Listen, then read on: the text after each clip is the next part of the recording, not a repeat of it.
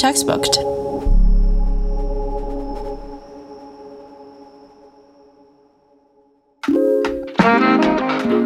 You're listening to Untextbooked. This is a history podcast for the future that gives young people like us agency and voice in our education. I'm your host, Gabe Hostin. This week, we are revisiting a very important question Is our democracy in danger? Producer Jessica Chiriboga brought us this interview, and she's actually one of the founding producers of Untextbooked. Believe it or not, you hear her voice on every single episode. Untextbooked. Yep, that's Jessica. She's graduating from Dartmouth this year, and she was recently named a 2024 Rhodes Scholar. Absolutely incredible. And she'll be heading to Oxford to pursue a degree in history. I'm going to pass the mic to her to introduce this episode. Hello, everyone. It's Jess here. I'm very excited to reshare this episode from season three with you. I chose this book last year because I was concerned with ways democracy can be slowly and subtly eroded. And now, a year later, the same challenges to democracy persist across the globe. In this episode, we discuss how leaders subvert democratic processes and how people can address the erosion of democratic norms and the weakening of democratic institutions. I hope you enjoy the episode and learn something new.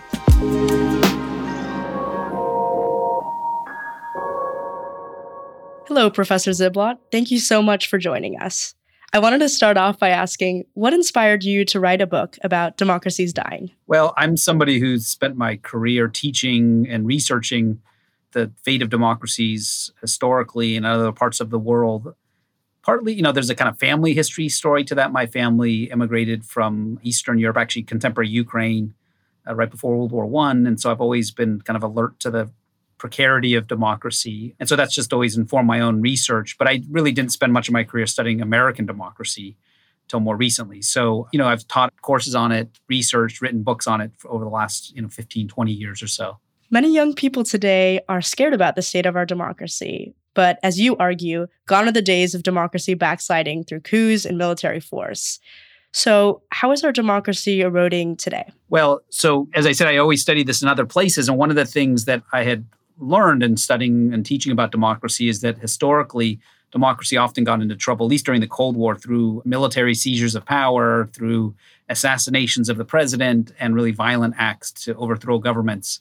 But what one of the things that scholars have noted over the last 20 years or so is that increasingly democracies die not through military seizures, not at the hands of men with guns, but rather through kind of normal political actors being elected, politicians, presidents, prime ministers coming to power through democratic means and then using the very institutions of democracy to attack democracy. So that, that's been increasingly happening around the world since the end of the Cold War. It's just a general pattern. You can think here of Erdogan in, in Turkey or Viktor Orban in Hungary. Some ways, Putin in Russia, although I would argue Russia was never really a democracy in the 1990s.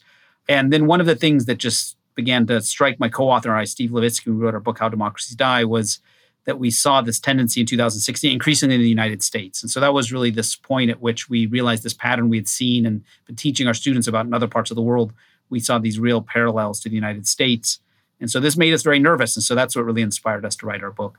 These leaders are being elected at the ballot box by people. What effect do you think democracy backsliding at the ballot box has had for identifying democratic threats? Well, it's really interesting is that if somebody uses elections to come into power and they're an authoritarian, some level they're democratic because they've been democratically elected. So they have this kind of legitimacy, and you should respect the will of voters in a democracy. And so the challenge then is they superficially may not look threatening because they're not using guns to get into power and instead they're using the normal democratic means.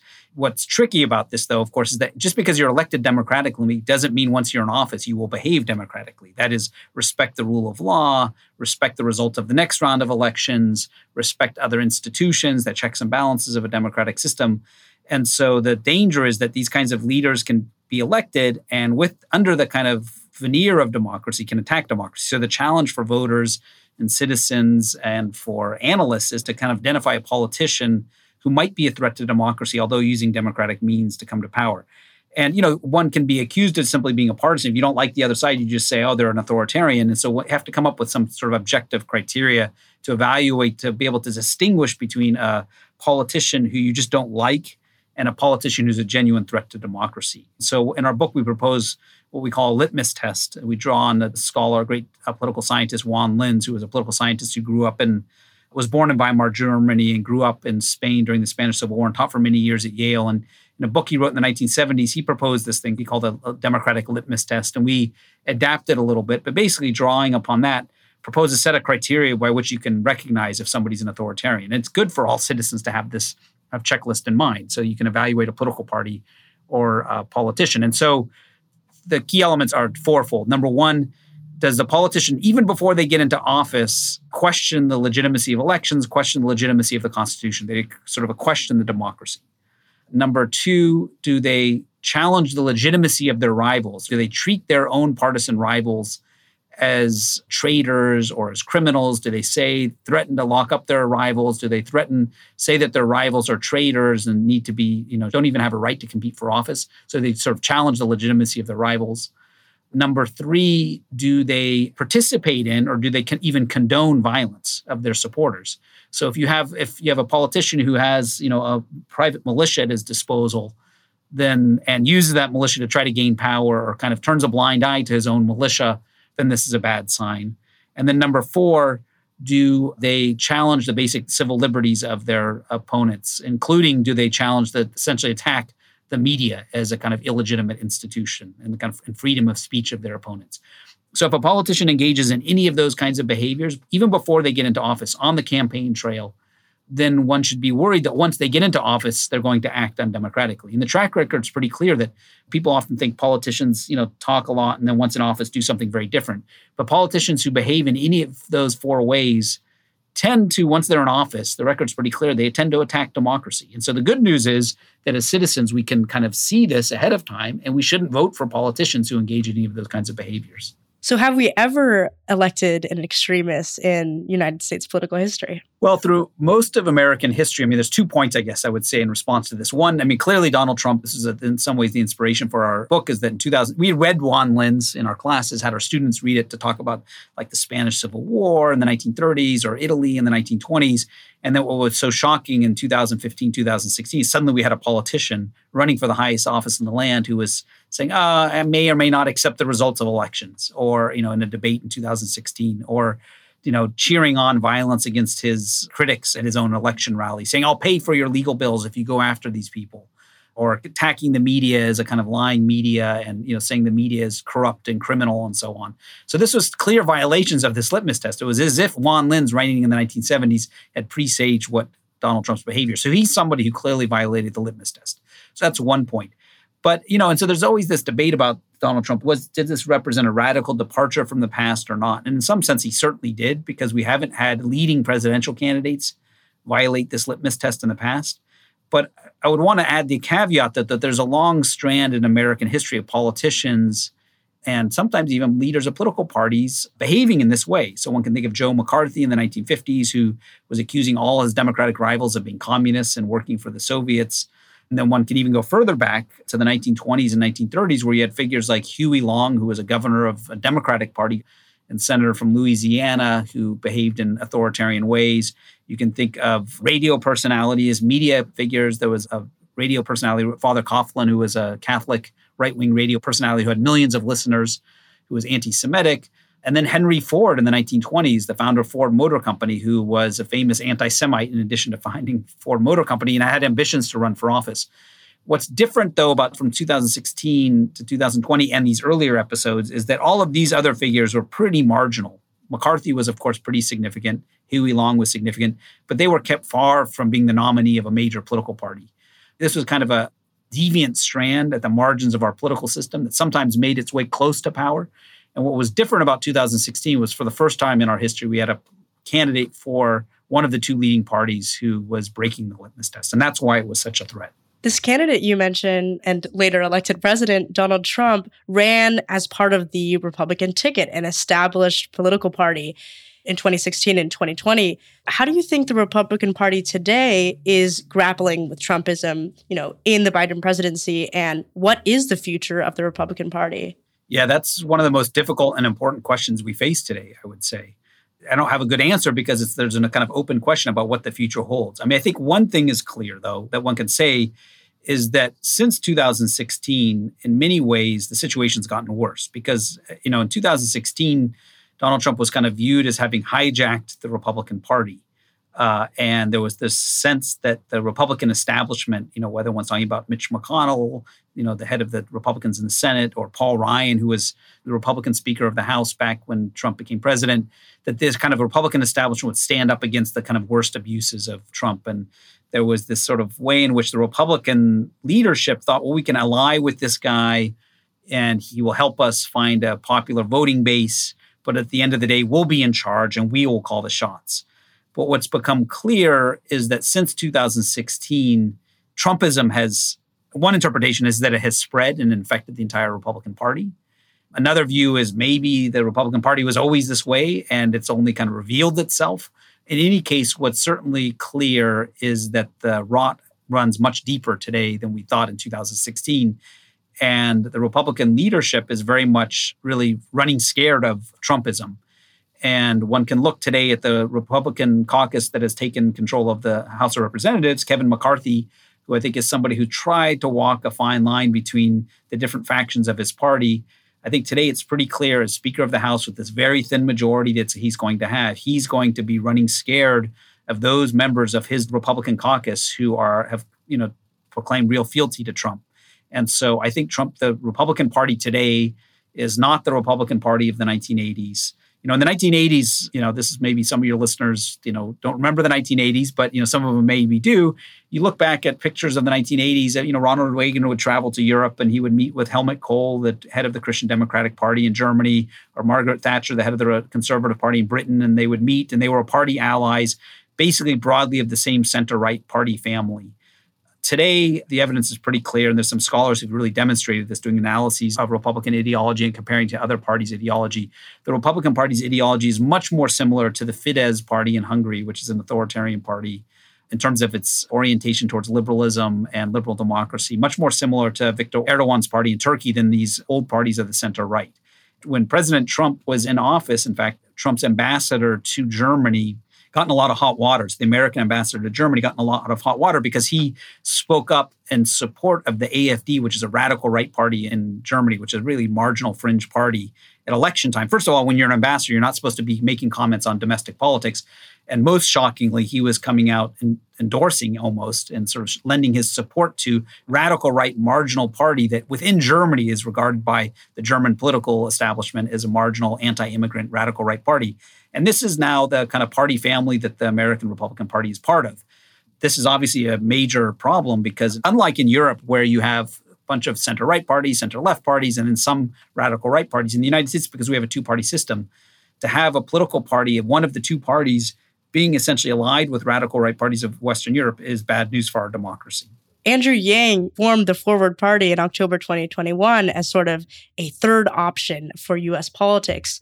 What do you think would need to happen for a third party like the Forward Party to actually be a viable option? Yeah, I'm pretty skeptical, I have to say, of the Forward Party. You know, I think the motivations are well intended, but I, am pretty skeptical about its prospects and about its ability to kind of affect the change that its founders want. And I'm skeptical not because I'm skeptical that we should have more than two parties. In fact, I think it would be a great benefit to American politics to have more than two parties, as many other democracies do.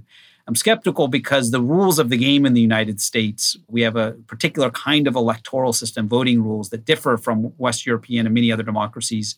And that rather than having a proportional system where you can have multiple candidates being elected from each election district, let's say in Congress, we have a system in which you have one representative of each election district, so single member districts, as political scientists call them.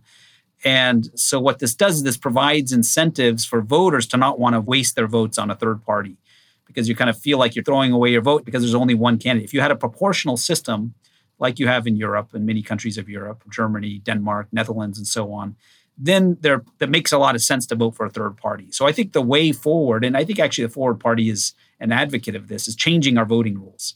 But in a way, we have to kind of change the rules before we can expect the rise of a third party. So one of the things that's happened and the way we would change our voting rules is not through national legislation, but rather because our elections in the United States are determined at the state level to push for voting rights reform at the state level one kind of major area that's gotten a lot of movement in this, and I would encourage your listeners to look into, is our proposals of ranked order voting across various states. And so in Maine, a couple years ago, there was an initiative that passed that allows for ranked order voting. So this is a kind of voting system where instead of just counting up the votes, you know, who gets the most votes in your state, there's a kind of system where you rank the candidates on the, the ballot. Look effectively looks different in Maine. Alaska is another state that has introduced this. And so I think the more states that introduce this, this would allow for voters to vote for, rank their candidates. And in those kinds of states, it makes sense for third parties to begin to run. As those reforms take hold, then I think a third party would have more of a chance. As it currently is, to let's say run a third party candidate, a progressive third party candidate in a presidential election would simply have the effect of dividing the opposition to Trumpism. And I think that's very dangerous because in an era in which you're facing a political party, as the, unfortunately in the current moment, that has authoritarian tendencies, the most critical thing is to have a unified, broad coalition of people who are committed to democracy despite ideological differences. And my concern, let's say in a presidential election, is that this actually divides the Democratic opposition. And when the Democratic opposition is divided, I think the historical record, the record from other countries is pretty clear. This allows authoritarians to win. In your book, you write about two concepts mutual toleration and institutional forbearance. Can you talk about what they are and how we have relied on them? These two concepts are really important because in any democracy, the written law, the law is on the books, the Constitution itself only gets you so far. You know, no Constitution, no written law can kind of prepare for every scenario. You know, there's always ways of circumventing a written rule. I mean, we all know this in every facet of our lives. In our political systems, this is the case as well. And so all situations, social situations, your family life, your classroom life, your university life, and in your political system as a whole, you have to rely on unwritten rules, rules of behavior that get enforced essentially by people sort of wagging their finger at you when you break the rule. You're not necessarily breaking a law, but you're breaking an expected way of behavior. So in our political systems, there's two unwritten rules that matter a lot. One is the notion of mutual toleration, which is that you essentially treat your rivals as rivals, no matter how much you disagree with or even dislike your opponents your opponents have a right to compete for office, and if they beat you, to govern. And so, you know, in other words, you don't treat your rivals as enemies. That's an unwritten rule that's absolutely critical for democracy. Second unwritten rule that we emphasize is this maybe a little less obvious, what we call institutional forbearance, was essentially the idea that you don't use the full power that you have under the law to the max. It's essentially a kind of form of self-restraint. And if you think of like how much power under the law or under the Constitution the president has in the United States, you know, until 1951, there was no term limits, for example, nothing written into the Constitution. Presidents could have been presidents for life, but presidents only ran for two terms. And this was only due to the fact that George Washington very famously only ran for two terms. And this established a norm that no matter how ambitious you are, no matter how popular you are, after two terms, you resign from politics. You don't campaign for a third term this norm was broken under Roosevelt, and so then a law had to be changed. But it was an unwritten rule that governed politicians' behaviors for all this year. There's lots of other ways that presidents have incredible power still today. You know, they can rule by executive order if their bills get stuck in Congress. Presidents can expand the size of the Supreme Court. There's nothing in the Constitution written down saying what the size of the court should be. Congress has incredible powers. It can shut down government, and we'll actually maybe see something like this coming up very shortly with the debt ceiling. Congress can refuse to pass budgets if it doesn't like what the president's doing. If you use the rules to the max, if you act without forbearance, this is what we call constitutional hardball. This is what can kill a democracy because this can lead to incredible gridlock essentially what are normally sort of watchdogs in a democracy have essentially become either lapdogs for a president or somebody in power, or they become attack dogs that just bring government to a standstill. So, in order for democracy to work, politicians have to act with this unwritten rule of forbearance. And so, acting with forbearance, acting with mutual toleration allows democracies to work. We call these the soft guardrails of our democracy, and they prevent healthy competition from spiraling into gridlock and political death. You also write that the norms sustaining our political system rested to a considerable degree on racial exclusion in the past. When we look at today, how do we bolster these democratic norms in a society where people are still politically and socially and culturally excluded and where people of different identities who maybe would have been excluded before are now running for political office? Yeah, this is a really good point that you bring up because you know, through most of American history, we weren't a democracy, really not until the 1960s. And so these norms that I just described of mutual toleration and forbearance were operating in a context in which the people running the political system were basically all white men. In some ways, it was much easier for all of these white men, despite some of their ideological differences, to act with mutual toleration towards each other, to act with self restraint towards each other if they were not so dissimilar and they weren't frightened of each other as our political system and our democracy has thankfully become more diverse, with women gaining the right to vote, with non whites and African Americans in particular in the US South gaining the right to vote in the 1960s, our democracy has become much more diverse. People who previously dominated the political system regard those groups that were designated as outsiders gaining power as frightening. And so some people feel like the country that they grew up in is being taken away from them in some way. And so they regard the opposition party increasingly as dangerous, as threatening. And so it's much harder to act with mutual toleration when you fear the other side. Because if you think the other side is going to change your way of life and attack your basic interests, then you'll go use any means necessary to stop that other side. So you will no longer act with forbearance.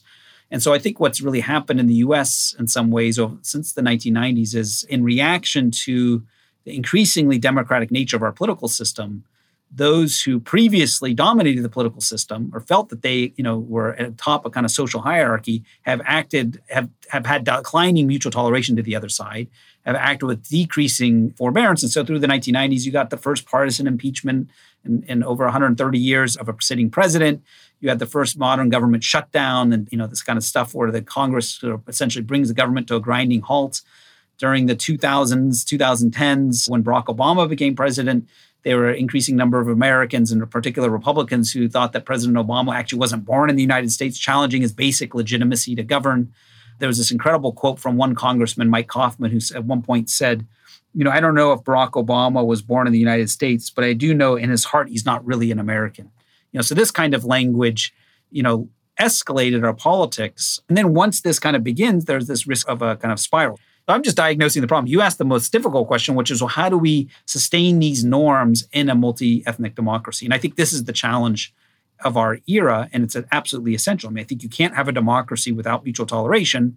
But on the other hand, you can't have a democracy if you exclude people from having the right to vote. And in the past, in American history, we made the tragic decision after the end of the Reconstruction era in the 19th century to kind of restore mutual toleration after the Civil War by allowing Jim Crow South to take route and essentially excluding people from having the right to vote. So there's some who say well, we need to depolarize by sort of not talking about race so much.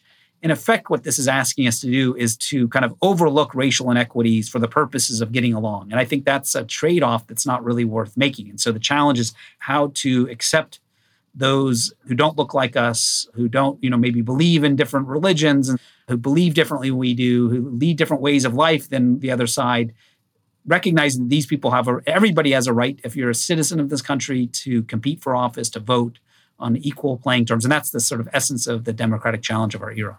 In the midterm elections, several election deniers were defeated at the ballot box. Do you think this suggests that something has changed about the state of democracy in the US? Yeah, it's good news. I think we really dodged a bullet because had we had secretaries of state in particular at the level of US states who are the ones who oversee elections who hadn't accepted the 2020 election in positions of power, where they're the ones validating and overseeing elections for the 2024 presidential election, we would have really been in a dire situation. So thankfully, we dodged that bullet. But one of the things that we have to remember, though, is that we I don't think we should rest too easy because a lot of these candidates almost got 50% of the vote. So somebody like Kari Lake in Arizona you know, got 49.5 or 0.7% of the vote. And she was somebody who wouldn't accept the election. I don't think she's actually admitted her own defeat yet. So, you know, there's large segments of the electorate still believing that the 2020 election was stolen despite all evidence to the contrary. structurally, in a lot of ways, I think our democracy remains incredibly vulnerable. And the challenge for us is to think about why are we in this situation where each national election feels like a national emergency. And we need to think of ways of reforming our democracy and doubling down on our democracy to make it so that elections can be kind of low stakes affairs. Because in order for democracy to be stable, and that is in order for democracy to address the real challenges that we face climate change, inequality, racial injustice. We need to have a functioning democracy. In order to have a functioning democracy, we can't every two years think that our democracy is about to die. So I think we continue to face a lot of these challenges, you know, and I do hope that we increasingly have politicians who accept election results, and this will encourage kind of a stabilization of our democracy. In your view, has Citizens United made it more difficult for people with different views or different identities to form alliances and sort of oppose this, you know, anti-democratic trend? This Supreme Court decision that you're referring to is was a real strike against American democracy for a couple of reasons. Number one, it allowed for free flow of money into campaigns, giving those with money more voice than those without money. And you know, democracy is premised on the notion of political equality. Every person has the same political weight in a decision in an election. Since money matters a lot, this undermines that basic principle of political equality. So just out of kind of basic political principles, this is a threat to democracy. I think number two, what it does though, is it gives voice to forces that don't represent majorities. And so, you know, if you wonder why is it that a Supreme Court can make these decisions let's say, and it's overturning of Roe versus Wade or in other areas that depart more and more from what majorities value, I think part of the reason we have to think about this is that our Supreme Court is nominated by presidents, confirmed by senators, and if our elections allow for political minorities with lots of money, when I say political minorities, I mean, you know, those on the losing side of elections, nonetheless to have outsized influence, then our Supreme Court's going to deviate further and further from where the majority is. And as that happens, we're going to get policies that majorities of people don't like. And there seems to be nothing we can do about it because if the Supreme Court says it's legal, this is legal. So, in these two ways, I think money has kind of perverted our democracy and our politics.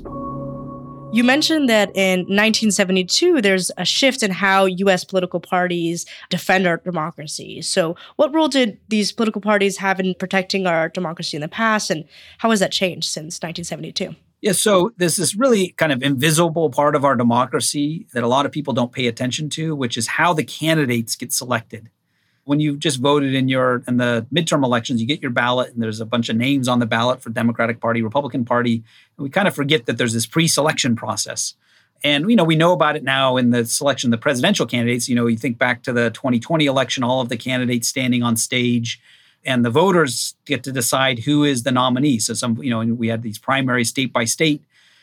This is a relatively new system, though. Before 1972 in the United States, there were some primaries, but they weren't binding. So the results of those primaries in the states didn't determine who the candidates were for the presidency for each party. Instead, before 1972 in the United States, a lot of the decisions were made by party leaders and often kind of what people would describe as smoke filled back rooms at conventions. Political leaders, governors, mayors, leading political figures would get together often in the hotel rooms, sort of right by the convention center, get together and say who should be the nominee. And they would look at the primary results and take that into consideration. And they would kind of settle on somebody who they thought, who they knew could deal with adversity well, could deal with stress well, who they thought would be a popular candidate. Now, this isn't a particularly democratic system, this pre 1972 smoke filled rooms system. But the upside of that system, and it's you know it's not really popular to praise it these days, and there's not a lot to not like about it. But the one upside to it was that these guys knew the candidates pretty well, and they generally picked candidates who were not demagogues. They picked pretty mainstream candidates who were not threats to democracy. What happened after 1972 is the system was democratized. The smoke-filled rooms were opened up and a series of reforms introduced by the parties themselves, both the Democrats and the Republican parties, allowed for these binding primaries, state by state, to choose the candidates. And so that's the system we have today. And at the time that that reform was introduced, there were some political scientists who worried that this opens the door potentially to demagogues. But the party said, well, that's not going to really happen. And so for the most of our history, that's been okay. But what happened in 2015, 2016 is that early warning of political scientists back in 1972 came true. You had somebody coming along in the form of Donald Trump who had never run for political office before, had previously been a Democrat, who the party establishment really would have never let through the smoke filled rooms back before 1972, who made their way through the primary system and beat out all the rivals. And so, you know, this is a double-edged sword. Whereas this system is is more democratic, it allows outsiders in. I think without the primary system, Barack Obama would have never won the Democratic nomination for president in 2008. The insider, Hillary Clinton, would have won. But it's a double-edged sword because sometimes then demagogues get in. What's just interesting to think about is that not all democracies have our system.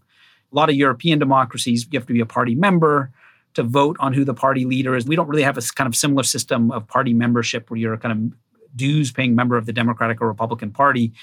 And that system has its virtues because what you end up having are, are, candidates who have lots of experience. There's a kind of election among the party membership of who the nominee for the parties should be. And so I don't think we should go back to the smoke filled rooms, but this is an area that should be of attention for all of us to think about how do we kind of perfect a system in which you know we get more voice from normal citizens but on the other hand we are not vulnerable to these kind of demagogues. And I, you know, there's different ideas on the table. Some people say we should have like a two-round presidential system, like France has. Other people say we should change the sequence of states, and it's a little idiosyncratic. But in any case, I think our primary system is not the best system in the world. I don't say we should go back to the old system, but this is something that people should be paying attention to because it's basically a kind of invisible part of our political process. Thank you so much, Professor Ziblatt. That was incredible. Yeah, thank you. So, Jess, I'm curious. What do you want listeners to take away from this conversation? I hope listeners understand that as the United States becomes a society where more people can participate politically than ever before, we are now experiencing a real reckoning with inequality, racial injustice, and money and elitism in politics. Some debates being had today did not happen with the same intensity or at the same scale in the past because democracy was only available to a small minority of Americans for most of our history. So, if we want democracy to survive, we need to think deeply about these issues and address them.